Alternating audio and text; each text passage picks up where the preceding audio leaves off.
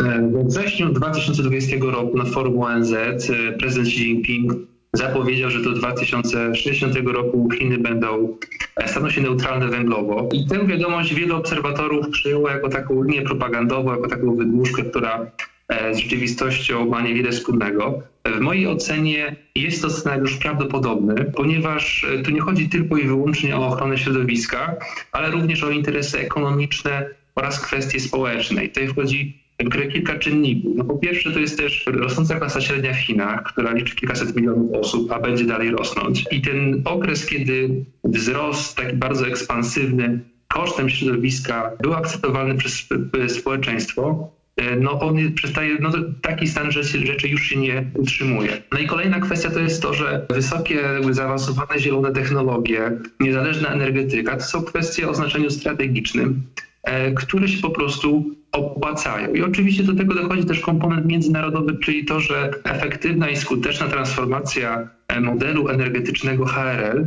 no, będzie stanowiła niewątpliwy sukces wizerunkowy państwa e, za granicą. To, że oceniam, że to jest potencjalnie możliwe, nie oznacza, że e, nie będzie problemów. Chiny są największym trucicielem na świecie z udziałem ponad 30% w emisji CO2.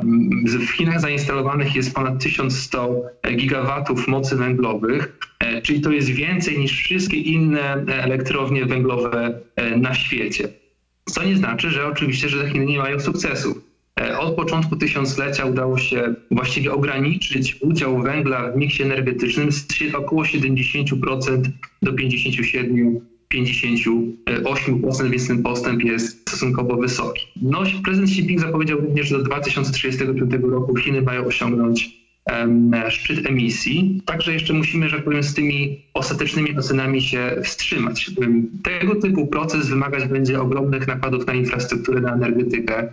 E, tutaj Uniwersytet Tsinghua, według jego raportu, tego typu proces wymagałby około 15 bilionów dolarów inwestycji, co jest równoważne tak naprawdę e, z mniej więcej z obecnym stałością obecnego PKB Chin. I oczywiście, żeby to osiągnąć, to będzie konieczne zwiększenie udziału energii, słonecznej, energii wiatrowej, energii wodnej, ale też oczywiście energii e, nuklearnej. No Chiny są oczywiście cały czas e, liderem, jeżeli chodzi o dodawanie tych nowych mocy pochodzących ze źródeł odnawialnych, ale oczywiście to jest, jesteśmy dopiero w trakcie pewnego procesu.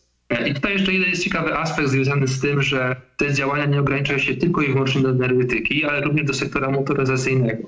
I o ile Chiny nie są w stanie w tej chwili już rzucić wyzwania tym głównym koncernom, jeżeli chodzi o tą plastyczną motoryzację benzynową czy, czy silniki diesla, to już jeżeli chodzi o e, samochody napędzane na nowe źródła energii, czyli wodorowe, elektryczne, e, na, na, gaz naturalny, to w tej chwili Chiny są największym e, tego, e, rynkiem na tego typu pojazdy na świecie.